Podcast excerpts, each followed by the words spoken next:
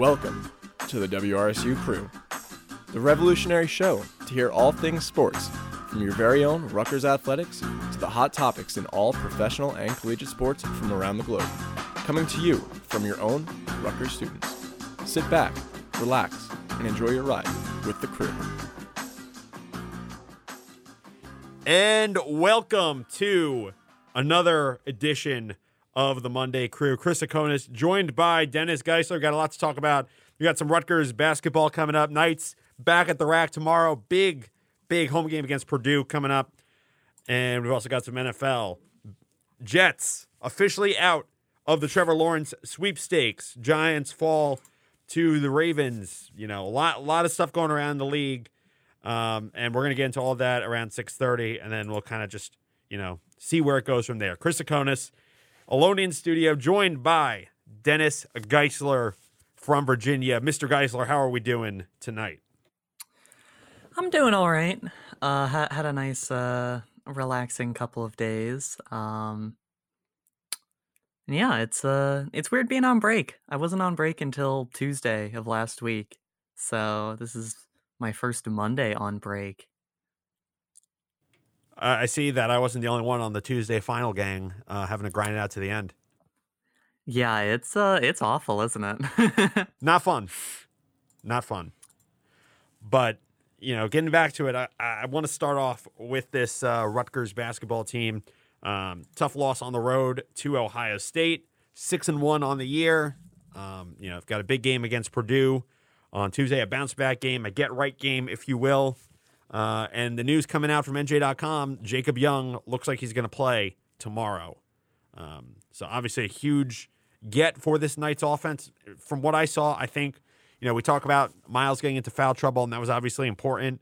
Uh, we talk about the refs not being good. That was obviously important. But ultimately, the game really fell off the rails, really went off the rails when Jacob Young got hurt and had to leave the game. So getting him back is going to be huge for that Knights offense. Yeah, I, I was not able to catch a lot of that Ohio State game, but definitely a lot went wrong as that game moved forward. Rutgers, uh, it felt like Rutgers didn't have enough players almost uh, to really play through the game, but I don't know. It was uh, it, it was obviously pretty rough, and a lot went wrong, especially later on in the game. But um, I'm looking forward to seeing obviously Jacob Young back. Um, when Cliff comes back, whenever Cliff comes back, that'll be really big for this team. Uh, and I, I, I heard some news about Caleb McDonald. I think Caleb McConnell, that's right, could be coming back this year. We thought he was, you know, completely gone, uh, medical red shirt. But keep in mind, NCAA is giving everyone a free year of eligibility, so there's no real need to medical redshirt. And it seems like they think he could be healthy before the end of the year. So, you know, someone to keep an eye on. Yeah, that that would be really big to add to the rotation. Uh, I, I I would be really excited to see because I, I think the big weakness of this Rutgers team right now, and that was what ended up getting exploited against Ohio State. Not that I don't, uh, not, not that I think Ohio State really caused it, um, but that I think was the issue against Ohio State is that we just don't have a lot of players. All of our players are great, but we're really running with seven players usually. Um, Cliff was injured, so we had to use um, Doucouré a lot more, and that was obviously a little rough. Um, it, it, when we do have our seven great players on the court for 30 minutes each, it's a great. Like Rutgers plays incredibly. Um, it, it just ends up running into issues if we ever start losing some of these players. And I'm hoping that as the season moves forward, as we move into uh, Big Ten tournament and NCAA tournament, that we're able to be fully healthy. Everybody is on the court, and that th- this is looking like a really scary team. Really, really is. Yeah, definitely looking like a scary team. I will say this though. Uh, I mean, I think really when they're healthy, they're running like an eight man rotation. Freshmen get a few minutes here or there, but other than Cliff, none of them are really you know blowing us away right away, which is okay. They're going to need time to develop. I, I, think they all have a lot of potential, but. Mm-hmm. getting Caleb McConnell back would be so huge for the guard depth because you've got right now you're running basically three, four main guys, or actually five main guys. You got Mulcahy and Jacob Young. Um, Geo Baker, too. He's not 100% yet from his ankle, although he's getting more and more comfortable as we go on. You've got Ron Harper Jr. and you've got Montez Mathis. If you add Caleb McConnell to that, and they're plenty deep on their own, you add Caleb McConnell back to that, you're looking at one of the deepest backcourts in the Big Ten. Uh, so I think that Rutgers getting Caleb McConnell back would take a bit of the load off of the other guys, both in terms of minutes and you know just general burden on them to score. Um, you know, he adds another layer, another you know, I guess sort of safety net uh, for the Knights backcourt, and I, I, think that if they can get him back, um, a, an already very good team checking in at number fourteen on the AP poll, you know, I think they could take the next step.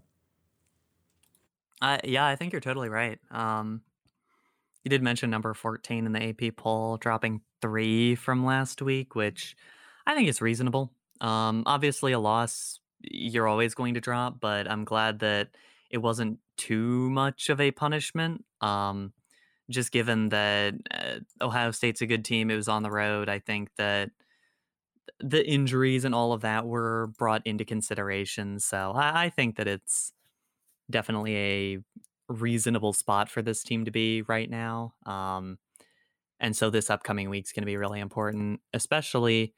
I, I, I don't know if I'd say especially, but definitely uh, tomorrow night's game against Purdue. I think is going to be pretty important because it's not like Purdue's the best that the Big Ten has to offer, and we are playing at home. Yeah, but even I mean, still, we are playing at home. Of course, only place you can, well, I don't want to say the only place, but the best place you can listen to that game tomorrow, 88.7 FM, WRSU, WRSU.org. Tell your smart speaker to play WRSU, however you want to listen to us. Doesn't really matter. Uh, I'll be on the call for that with Dylan Allen making his Rutgers basketball mm. debut. So, how about that? That That's exciting. Uh, I'm looking forward to it. Great getting all of our uh, newer WRSU members uh, into the into the mix of calling basketball. That's always a big lot of fun. Big day for Rutgers. So. Big day for Rutgers. You're so right. Um, Belichick's excited about it. Uh, Be- Belichick is always excited for Rutgers. Um, st- strangely, on this show, he's just ecstatic.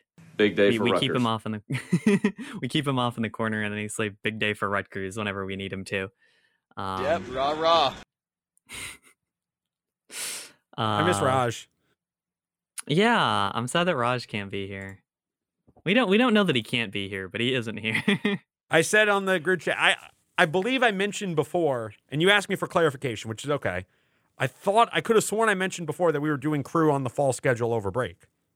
You did. You did mention. I did. That. Okay, so um, I didn't um, forget to say that. Yeah. Uh, I, I I just wasn't sure on the basis of like when we were doing because I was pretty sure we did have it tonight, and I wanted to clarify. I wasn't sure about uh later this week. Oh, uh, okay. New Year's Eve and New Year's Day. Yeah, New Year's Eve, New Year's Day. I'm going to say probably not. Um, I mean, okay. if people want to do it, they're more than welcome to go ahead. But I'm not going to make anyone come in on New Year's Day. You know. Hmm. Yeah. But yeah. All right, then in that case, you know, we should probably get a Twitter poll out to wonder where Raj is because he's playing hooky and he has not documented a reason, a valid excuse for his absence. And if he doesn't do so, there will be consequences. I wonder if he has another uh, interview. That's usually where. Yeah, usually he tells me though. Usually he does. Yeah, you're all right. I hope he's okay. I do hope he's okay. I- am joking around about him, you know, punishing him and all that. Real seriously though, I hope he's okay. Mm-hmm. Yeah. So, um, getting back to our point about Rutgers men's basketball, sitting at six and one. You know, got wins over Maryland and Illinois on the season so far in Big Ten play. Um, you know, if they had stayed healthy, I think they would have probably held on uh, to beat Ohio State. Probably not by the double digit margin they were beating them by in the first half because you know Ohio State's really good team and Rutgers was shooting the lights out. But um, checking in number 14 in the AP poll, I, I think that's about right. You know, drop a couple spots because you lost, but it was a quality opponent. Um, before the injuries and foul trouble really got to you, they were playing pretty well. So I mm-hmm. guess, you know, looking forward in this stretch, Uh, not just Purdue, but there are two very big games coming up after that. Uh, you've got Luka Garza and the Iowa Hawkeyes. Uh, and then you head back to the Izzone over in East Lansing um, to take on the Michigan State Spartans. So, two very, very intriguing and difficult matchups coming up on the heels of that Purdue game. Yeah, and, and even right after that is uh, another matchup against Ohio State. You can avenge the one loss from earlier in the season. With this record, it's easy top 10, I think, for Rutgers. Um, if they can win all these games, which obviously it will be ridiculously difficult to win all these games, even at home. Iowa is a fantastic team and it's going to be really difficult to get through. Uh, they did they did lose a couple of games recently. Um, the loss against Gonzaga, I can't blame them for. Gonzaga's the best team in the nation, but uh, the loss against Minnesota was a little rough uh, and does show a lot of the depth of the conference. But even still, I think that this Iowa team is very good, and I think that for the future, they're probably going to. I don't know. I, I assume they'll be able to rebound and be looking in good form going into the Rutgers game, and so that's going to be de- definitely the the early highlight of the season. Like I think the Syracuse game was the big first thing for Rutgers. Like, okay, can Rutgers get through a big out of conference opponent? And that was cleared. Um, and then Illinois was the next big thing where it's like, okay, ranked Big Ten opponent that was cleared. I think now the Iowa game, it's like, okay, can they beat a nationally very relevant team? Like this Iowa team's very good. Luka Garza is very good. This is where Rutgers needs to show that they can break through to the next level and beat some of the best teams in the nation because that's how you start making runs deep into the NCAA tournament or even how you win like the Big 10 tournament for that matter. I'm just looking forward to the Big Ten tournament. I haven't, just personally, I haven't watched a lot of uh, college basketball before I came to Rutgers. Um, can't say I'm a huge basketball fan in general, but I really like conference tournaments. I don't really have an explanation for that. I just do.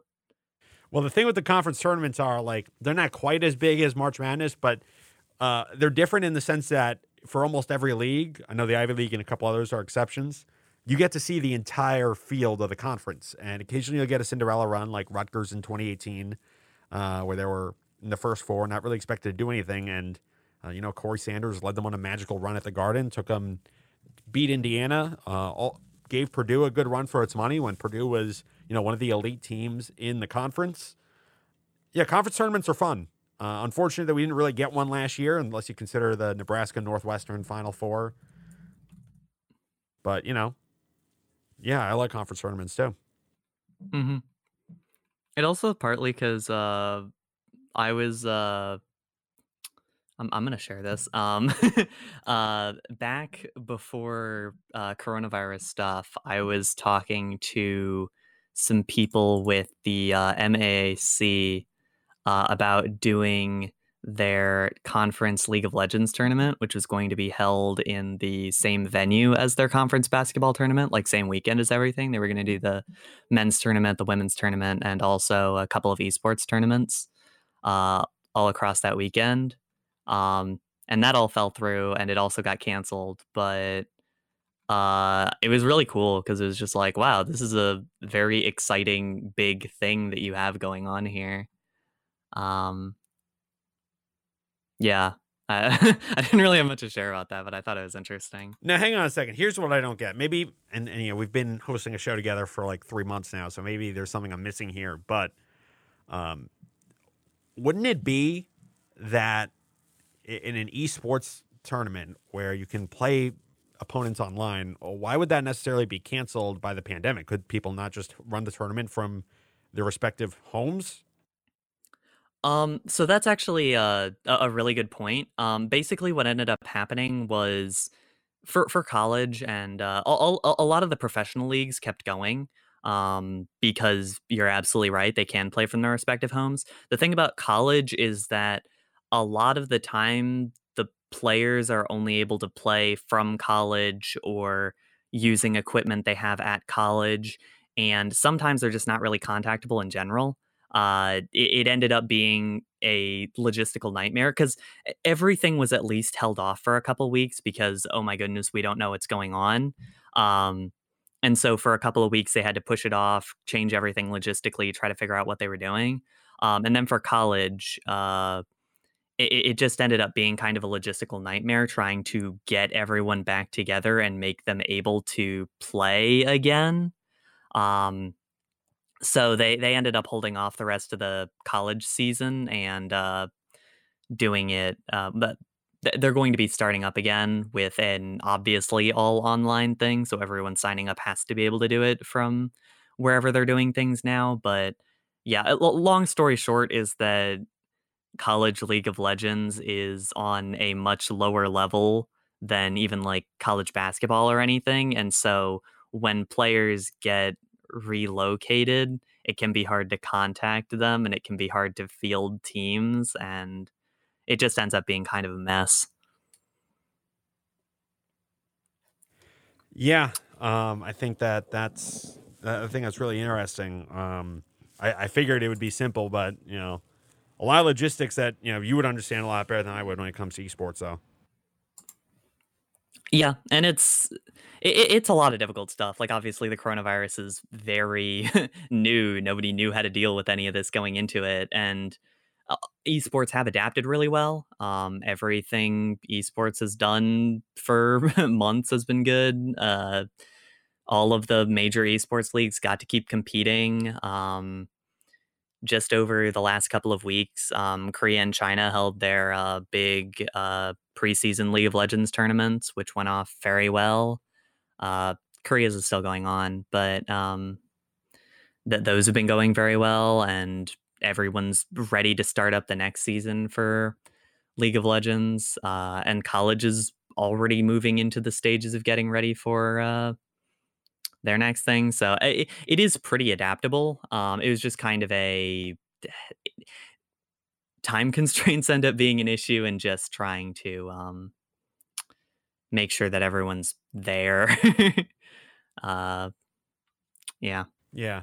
Uh, that that's really interesting though. I'm glad we uh, glad we touched on that a bit.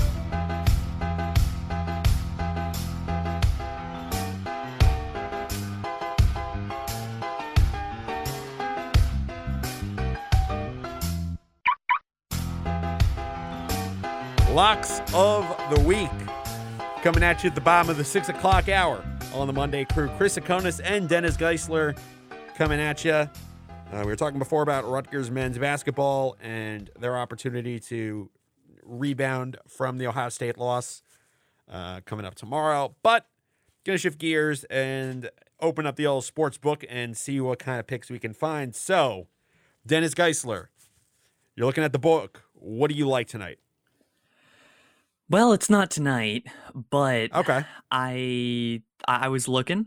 Uh, I I like my college football. I think everybody knows that. Uh, it's bowl season, uh, and that's always an exciting time for me because I can kind of pick out games and say, "Ooh, this one looks kind of nice," because nobody really knows how these games are going to go. Um, and I was looking at the bowl schedule, uh, and I was looking at the Citrus Bowl, the the the Vrbo Citrus Bowl, I guess um, Auburn and Northwestern in Orlando. They have Northwestern favored by three and a half. I would easily take Northwestern. Uh, this team's legit. Northwestern's a really legit team, and Auburn has had a lot of issues scoring. Um, put up 13 against Alabama, 20 against Texas A&M, against a Northwestern defense that is probably the best in the nation, one of the best, if not the best in the nation. Uh, I think they can easily keep Auburn pretty far down. Uh, Auburn, a lot of Auburn's issues this year have been with scoring, and they haven't had the best season in the world. Uh, a loss to South Carolina, uh, a couple of losses against top ten teams, but even regardless of that, it's it's definitely been a bit of a rough year for uh, Auburn, and that's uh, why I like Northwestern in this one. Uh, they're on the on the opposite end, they're having a great year. I think they want to cap it off with a big bowl win against an SEC team in the Citrus Bowl, um, the the the good old Vrbo Citrus Bowl.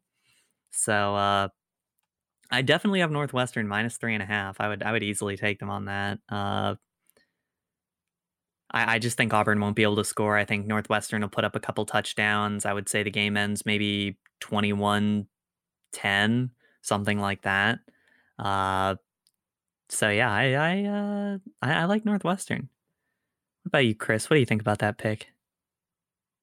I like that pick. Um, I think the big question in this matchup is, you know, you look at a team like Auburn offensively, and, and you know, I watched the Big Ten title game, and Justin Fields looked like Nathan Peterman against that Northwestern secondary. So, is the passing game for Auburn able to cope with that kind of pass defense, which is so suffocating? Um, I'm not. I'm not really convinced that they are. So I do like that pick, uh, Northwestern minus three. Thank you. I uh I also like my pick. That that was the one that jumped out to me. Uh, none of the rest have really jumped out to me. Um, I think I, I think I like the lines for most of the rest of them. None of them feel like something I have to jump on. Uh, but yeah, what about you, Chris? What's your what's your lock of uh, the night, the week, the time frame? Well, I'm glad you asked. Um, taking a quick 30 second glance at the slate for the NFL, um, the one that really stands out to me uh, Washington football team minus one and a half at the Eagles. I am going to be all over that pick this weekend. One, I think Alex Smith is going to be healthy. I think he's going to play. And I think that, you know, Washington in a not good division, I'm not going to go and say they're a good team, but I do think that they're the most, the closest thing you get to a consistent team in the NFC East. And I think that uh, if I had to pick a team that was deserving of the playoffs and has played well enough to at least, you know, be in the conversation for a playoff team, I would have to say it's Washington football team. Eagles have looked horrible this year, and you know I, I'm just not sold on whatever they're putting together. So give me Washington in this one, uh, minus one and a half, basically a pick 'em. Um, I think that's pretty good value. Yeah, I, I I don't disagree with you. Um, I guess I just think that I don't know. I, I've seen enough games where the Washington football team has struggled to get anything going. Like I, I, I don't know about everyone else. Uh, I watched that whole Panthers game because uh, I live here. I have to watch all these Washington football team games. Uh, and, and, I've seen, I saw many of the games in their big winning streak where they suffocated out the other team and made them not score any points. But I also saw their game against the Panthers where they didn't score anything and uh, just kind of fell apart. And uh, you could probably blame some of it on the quarterbacking of uh, Dwayne Haskins. Uh, they still weren't scoring a lot of points under Alex Smith either. This is just not a great offense.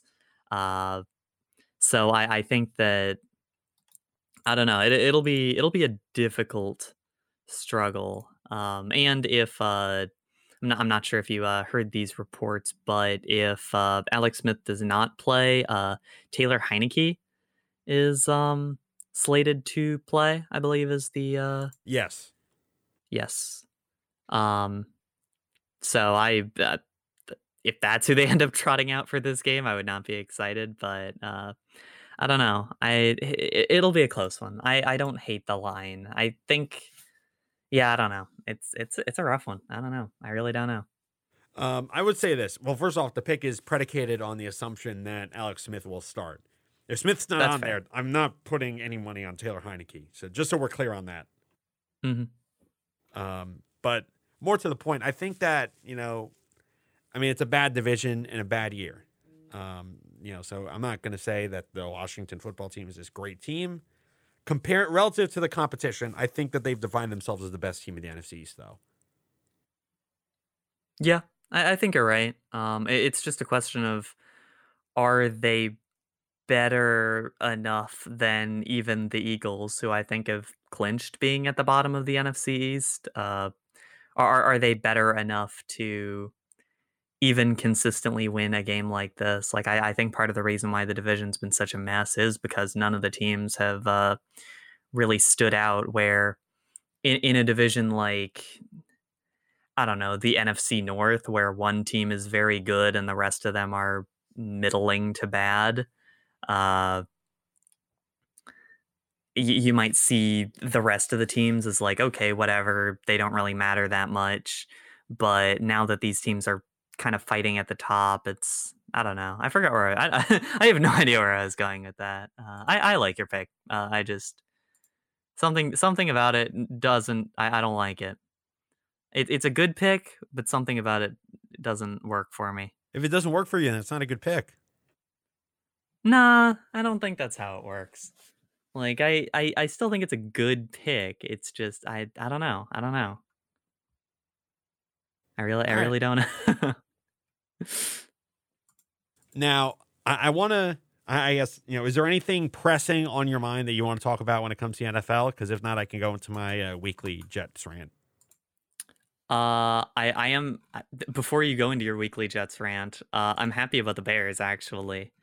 Uh, yeah, Bears look good. the the Jaguar, the the Jaguars win wasn't that impressive or anything. It was a win over the Jaguars, but uh, the Cardinals losing was huge for the Bears uh, because it means that beating the beating the Packers puts the Bears in the playoffs, or the Rams beating the Cardinals puts the Bears in the playoffs. Uh, which is a pretty nice spot to be in. Now, let me ask you this. You know, we've talked about Mitch Trubisky being a very up and down, inconsistent young quarterback. Um, sitting here near the end of the regular season, how, how confident are you in his ability to lead the Bears offense? Because they've got talent all over the field, but if the quarterback isn't the right guy, their ceiling is, you know, divisional round. So I guess, how do you feel about Trubisky? In the long term, I don't think he's great. And I, I'm honestly kind of conflicted on this as well because I need to look at it. I think his rookie contract is up this year. Um, which puts the Bears in a pretty awkward spot because this is a pretty good year for quarterbacks. If the Bears end up getting a decent draft pick, they could jump on someone like uh, Justin Fields if he falls that far. I will. I know we'll end up talking about Justin Fields later, so I will just put that out there. But uh, someone like Justin Fields if he falls that far, or whoever the quarterback of North, North Dakota State is right now, I forget his Trey name, Lance? but I, I've seen him on a couple of boards. What'd you say? Trey Lance? Trey Lance, that's his name. Um, but at the same time, it's like, uh, do, do we want to get rid of Trubisky right now? Because I I don't know that I want to. I, I don't know. I I keep saying this. I don't know. Um, I, I don't know if I want to extend Trubisky for a huge contract off his rookie contract because I think that um, this could easily go very bad. Like Trubisky's had a couple of pretty bad seasons. He does a lot of really bad games. Um, I want to see David Montgomery back. I want to see Allen Robinson back. I think those are the two big standouts on this offense that feel less fluky to me. Like Allen Robinson's a fantastic wide receiver. Um, and David Montgomery's been playing very well. It's definitely only very recently that he's been playing very well, but he has been playing very well. Um, and I have to give him a lot of credit for that. Um, but I, I- just don't know how much credit of this I can give to Trubisky, especially with how choppy his career has been up till this point. I I just it's it, it's it's difficult making this choice, and I think I will stand behind either the choice to keep Trubisky or the choice to draft someone new and get rid of Trubisky. Um, but I, I, I- really don't know because if it was any other year where it's just like, okay, yeah, we're, we're, we're gonna hold on to Trubisky for another year. He's still on contract for another year. Whatever, we'll hold on to him. We'll see what he does. But now that he's in the stage of almost uh, being out of the Bears, like we either have to extend him or we don't have him anymore. Uh, comes kind of near. It, it, and it's still possible the Bears are going to miss the playoffs. I'm I'm still reasonably convinced that the Bears are going to miss the playoffs because I think that the Cardinals, despite some of the games they've played, I think they can beat the Rams, and I think the Packers will beat the Bears. So that would keep the Bears out of the playoffs. Um, but besides that, I do think that uh, I don't know. This is a it's a weird point for the Bears to be in right now, and I guess we'll see what happens if they do make the playoffs. What Trubisky does in the playoffs, it'll probably be either the Saints or the Seahawks that we end up against, which neither matchup is awful, but also neither is very good. There are a lot of opportunities for us to maybe not play like garbage, hopefully. Um, because not like the Seahawks or the Saints have been the most consistent recently, although the Saints will have Drew Brees back. Um, but yeah, I don't know. What do you think? What are your What are your thoughts on Trubisky? I mean, I, I'm asking you because the reason why I ask you is because like I haven't seen a ton of him. I mean, we all know the memes about Mitch Trubisky and how like I jokingly compare him to Mark Sanchez, but I I want to know if that's a fair comparison. I want to know if uh, you know what do Bears fans who watch a guy week in and week out think about him. So I was kind of trying to feel that out a bit. So I'm not really sure to be honest with you. yeah, and I, and I guess in in my thing, I just haven't gotten to see a ton of him. Partly just because you know I don't live in Bears country. Uh, I've got to watch uh, the Washington football team every week. Uh, yeah, I know. Um, or or e- even worse, like the, the Washington football team's bad. Um, I feel like all the Ravens games I've had to watch have just been a lot less interesting because at least the Washington football team games are like close and matter at the end. Right. The Ravens just uh, run up the score on the Giants in the beginning of the game and then do nothing for three quarters, which was incredibly 52 boring. nothing. yeah, that, that's how this that's how the game this weekend felt. Turns out the New York Football Giants are no match for Lamar Jackson and the Ravens. Who knew? Wow, Yeah. very surprising. Okay. Can we talk about Sam Darnold? Yeah, yeah, go ahead. there is a trend now. Two weeks ago, everyone was, you know, if you looked on any Jets forum, if you talked to almost any Jet fan, they were all in on Trevor Lawrence, and understandably so. Generational quarterback prospect, chance to reset the financial clock because Darnold's fifth year option's coming up after next year, and in his third year in the league, he's throwing more interceptions and touchdowns and cannot throw over 200 yards per game. That being said, when I watch Sam Darnold play, and, and it breaks my heart to say this because coming into this year, I had big expectations for Sam Darnold. Uh, I thought, in spite of having to work with Adam Gase, who is not an offensive guru, um, that I thought he could take a leap forward and really cement himself as a future franchise quarterback. What we have gotten is a quarterback who is always scrambling out of the pocket before he really needs to when he doesn't have pressure. He doesn't read the field very well, so he'll have a wide open guy in the flat and he'll still throw it into double coverage because he panics. He doesn't really read the game at the NFL level. Uh, he struggles to read defenses, and he's just he's shown flashes, but it's year three, and the guy just has not been consistent. So I don't understand now that Trevor Lawrence is off the board. All right, it is what it is. It stinks, but it is what it is.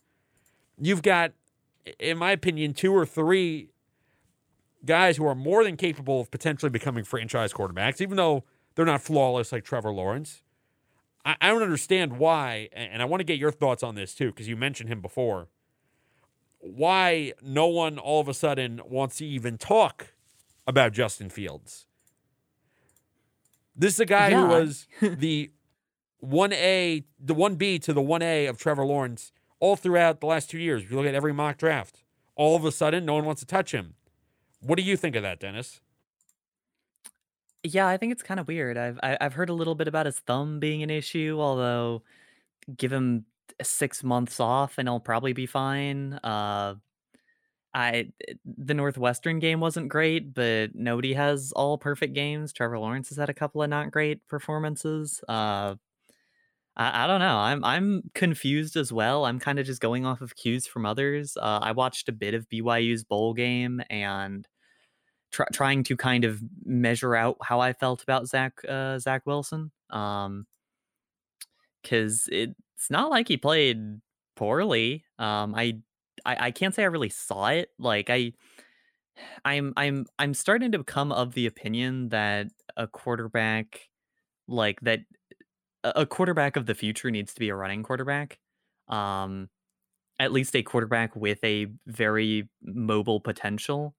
Um, And Justin Fields 100% has that. And I didn't fully see it out of Zach Wilson. Um, I need to like just watch a little bit more of him to see if he really has that running edge because I, I do think that that's a really important thing for quarterbacks nowadays to be able to run on designed pass plays. Um, I think it really opens up the defense and it really I, that that's why Lamar Jackson was such a great quarterback. That's why Patrick Mahomes has been doing really well. I think that's been a big boon for a lot of recent great quarterbacks. Um, but kind of where I was going with that is I I I, I can understand why people like Zach Wilson a bit more. I'm just kind of surprised that people have decided to dump off Justin Fields because I've seen him drop past like number three on a lot of QB things. Like I mentioned, uh, the the guy whose name I forgot again, uh, North Dakota State guy, Trey um, Lance. Trey Lance, yeah, very memorable. Name. Yeah, I, I have literally never seen Trey Lance play. Um, usually I watch a little bit more FCS around this time of year. I like watching the FCS championship, but uh, I don't know. It's it's really strange. It is really strange. I, am gonna try to pull up some mock drafts and draft boards to see like what what is what is happening. Like, I don't, I, I, I don't, I don't know. Here, I'll give you a a snapshot of where the fan base is at right now. Uh, Joe Caporoso, he's a guy who you know he runs a Jets website, has a Jets podcast. Uh, one of the more prominent names in Jets Twitter. He posted a poll at 5:48, 12 minutes before he went on the air, uh, saying, "Who do you want the Jets Week One starting quarterback to be in 2021?"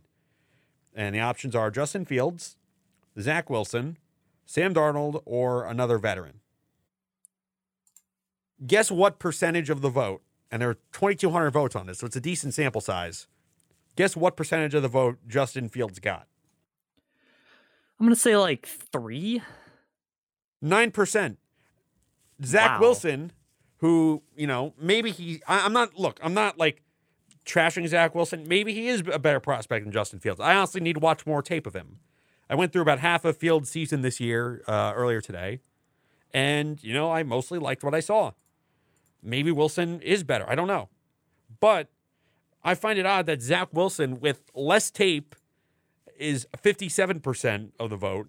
And Sam Darnold, a guy who in year three is struggling to throw for over 200 yards and is throwing more interceptions and touchdowns, is at 29%, while Justin Fields, a guy who has been the consensus number two pick and would be the number one overall pick, in my opinion, were it not for Trevor Lawrence, is 9%. He's basically getting the Geno Smith treatment right now. Yeah. Like I'm not taking crazy um, pills, right? Like this is weird.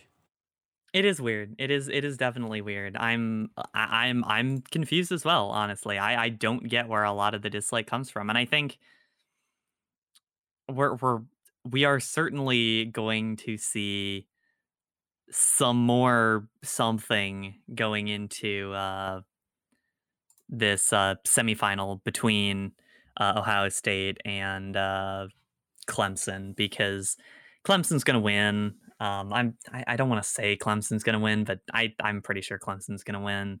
Uh, and Trevor Lawrence is probably going to have a great game, and Justin Fields is probably going to have an okay game at least. I doubt he it's going to be as bad as some of the Clemson Ohio State games have been, but uh, it can always go pretty poorly. Um, and people will kind of trot back out the oh maybe Justin Fields is not that great He's had a couple of rough games. Yikes. Um, not to mention the whole Ohio State quarterback thing that oh, people. Oh, that that argument about. gets me so angry. Yeah, because that's like the red flag. That's like someone basically announcing, "I don't actually watch the games. I've never actually watched Justin Fields play, but because um, I saw J.T. Barrett not do anything in the NFL, and I saw Cardale Jones not do anything in the NFL, that because Justin Fields goes to the same college. You could throw Dwayne Haskins in there too, especially with today's news. People just sort of are. It's a lazy take because you just look at that and say, "Oh well, no, these guys these guys put up good numbers, and none of them are going to do the same thing."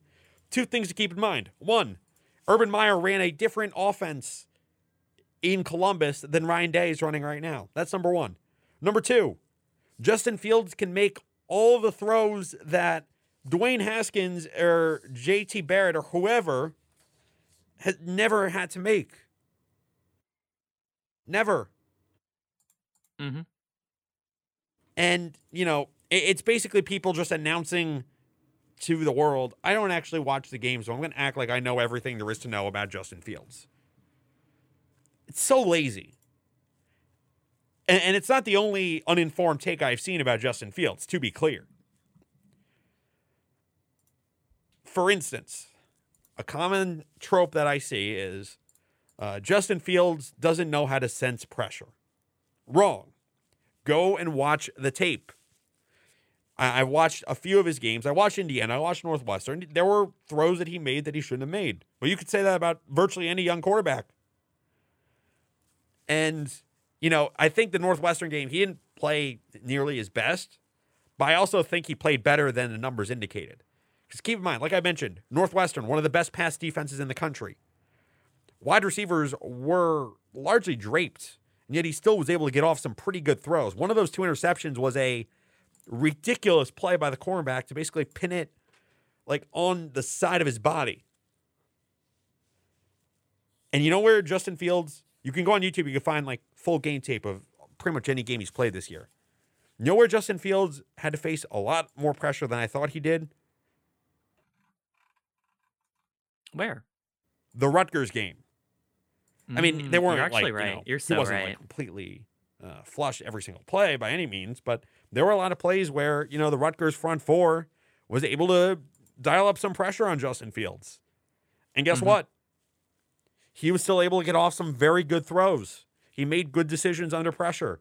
A- at no point did I look at Justin Fields. I mean, you could look at one or two plays if you want to cherry pick, but for the most part, from what I've seen from him, there is not there wasn't really a, a trend I saw of Justin Fields to support this claim that he doesn't know how to read defenses and he doesn't know how to navigate pressure. It's just people just say things about a quarterback. They're truisms, basically.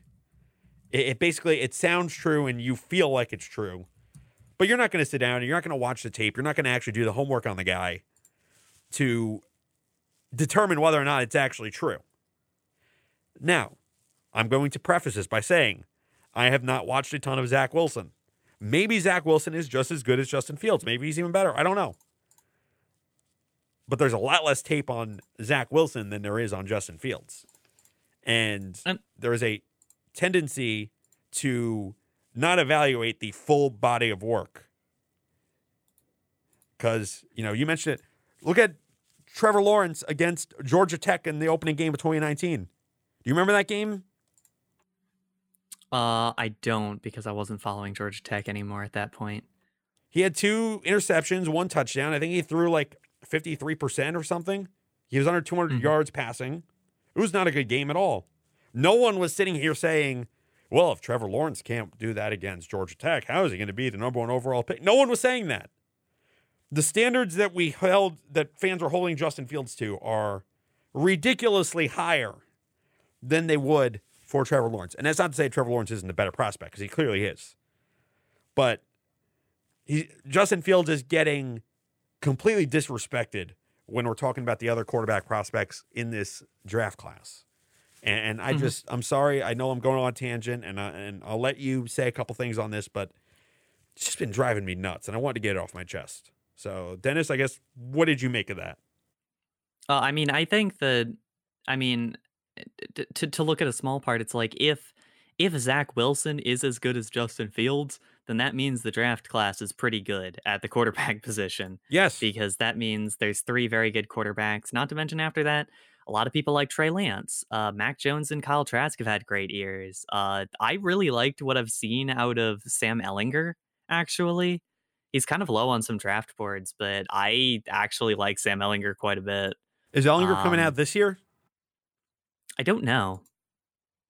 Maybe he isn't. That would that would be an explanation. I've I've seen him on some boards, but Let me look it up right now. Actually, Um, yeah, I, I I don't know, but uh, I, I like Sam Ehlinger a lot. Um, there are a couple of other pretty solid quarterbacks out there. Um, the Pittsburgh guy, Kenny Pickett, uh, is pretty all right from what I've seen. So there there's a decent amount of pretty good QB uh prospects going into this draft and uh I think that if you're drafting a quarterback in the top half of the draft, so somewhere in the top 15 picks, you're probably going to get someone pretty good, at least on a prospect wise.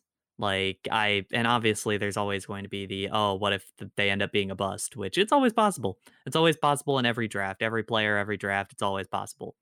Um, but I think that this year, looking at the players in there, I think you have to be happy if you're getting one of these top three quarterbacks.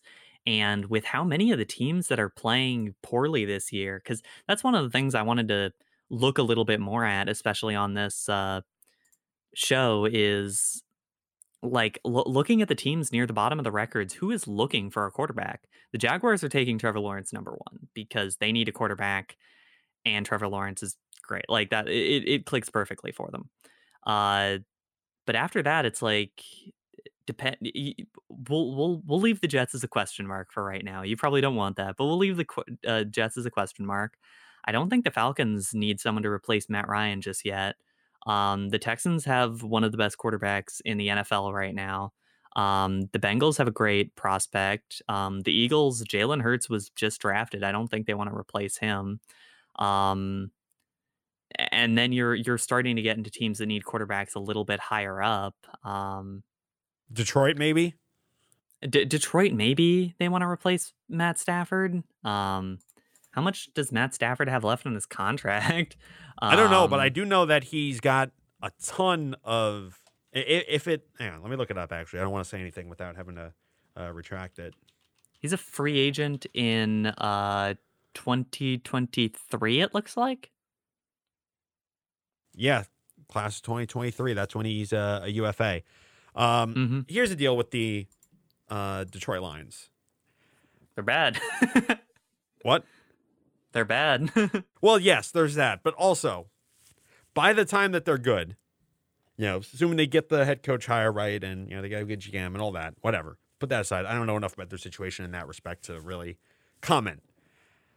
Look at their way their roster is constructed it makes all the sense in the world to, you know, call up a bunch of quarterback needy teams, you know, a team that may have an aging quarterback like, you know, the Steelers or the Colts, uh, the Saints maybe.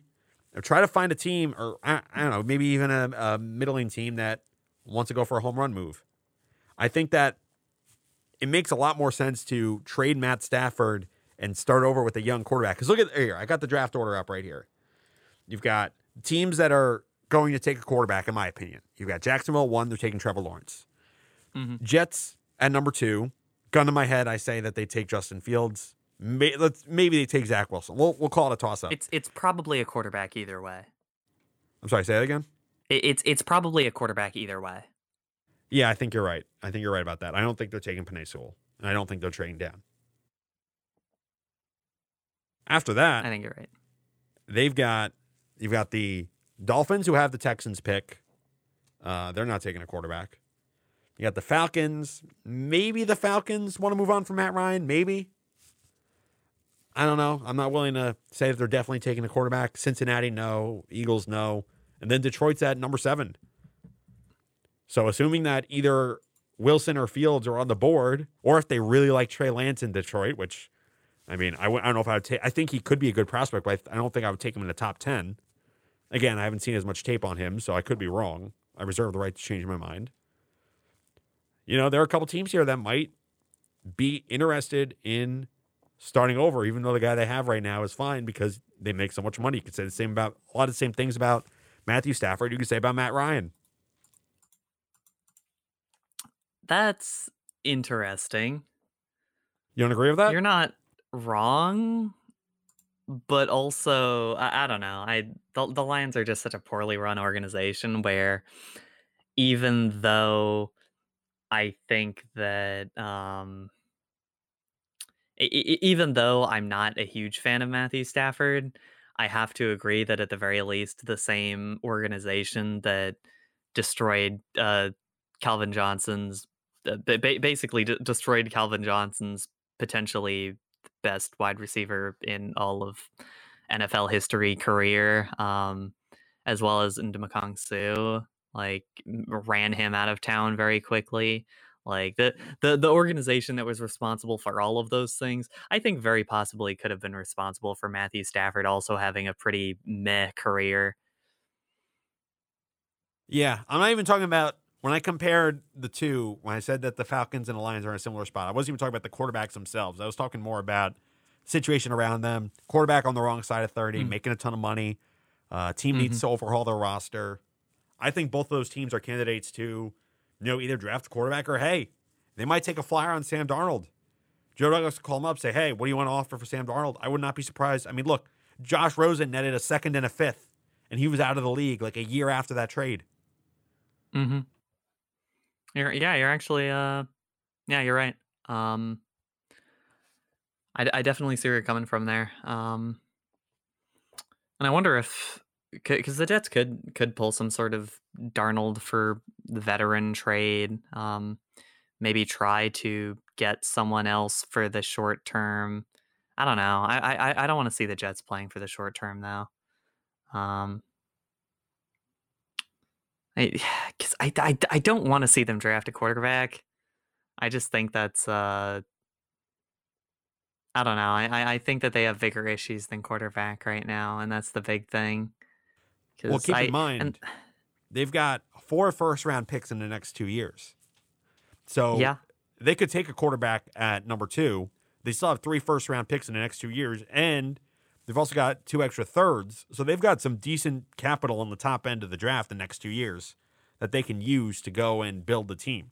It's not a question of build the supporting cast or get the quarterback. The Jets are in a fortunate position where they could do both at the same time. And if you net, let's say, a second rounder for Sam Darnold, you know, then you're really set up. hmm Yeah, you're you're you're definitely right. Um I guess I my my core issue with the Jets this year is I think they should have fired Adam Gase like week 7, 8, like ma- many many weeks ago because this team is already on a downward trajectory. Like I the the excuse that I heard for keeping Adam Gase around was okay, if we keep Adam Gase around, he'll tank and then we'll get Trevor Lawrence. And obviously that did not happen. Adam Gase got two wins at the end of the season and now there's no Trevor Lawrence. Um and I I'm I'm not going to necessarily say that that's like a fully terrible thing. Like obviously you'd prefer getting Trevor Lawrence or the number 1 pick which would presumably get Trevor Lawrence for another team compared to um uh not having the number 1 pick, but even with that I think that um my, my my issue is that I would have preferred to see the Jets with a different coach for eight weeks, see what Sam Darnold can do under not Adam Gase, see if he can gain a little bit of confidence going into next year, so you actually have a more educated decision on whether Adam Gase was the problem the whole time and you can keep Sam Darnold and build a supporting cast around him, or whether you just want to stop trying with Sam Darnold and uh pick a quarterback because I don't think that you can make a fully educated decision on that right now, knowing that Adam Gase was responsible for so many of the issues with Sam Darnold. Listen, I think Gase should have been fired the day after he was hired. And I know I'm nowhere near the only Jets fan who feels that way. No one wanted him. No one. Except for the owner of the New York football Jets, Christopher Johnson.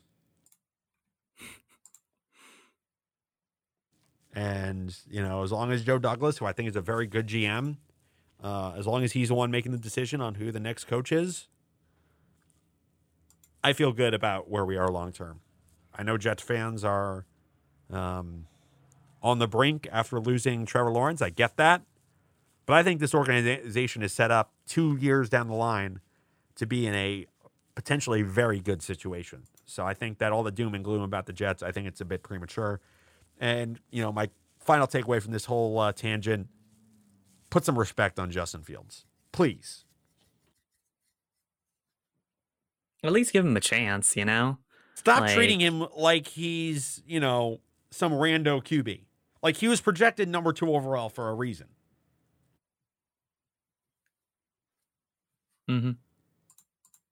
Yeah. Well, that that's just what I want to say about Justin Fields. All right, it's the top of the seven o'clock hour. We're going to take a break, get that legal ID thing, keep everything nice and legal here, and then we'll uh, get into some more sports talk. You are listening to the Monday Crew on 88.7 WRSU FM, New Brunswick.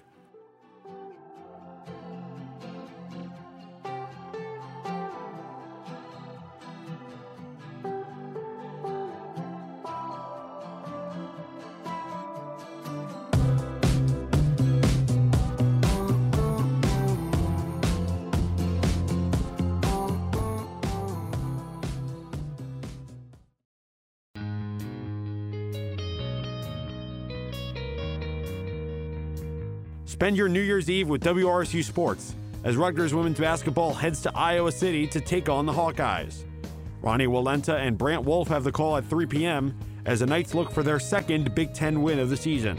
It's all on 88.7 WRSU FM and online at WRSU.org.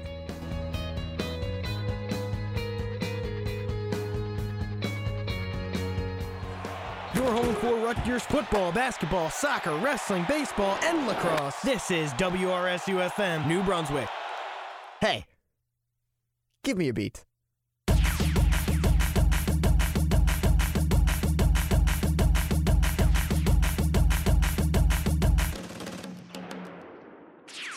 If you're looking for music that's, well, just off the beaten path, you should tune into The Offbeat. It's alternative, electric, and just plain out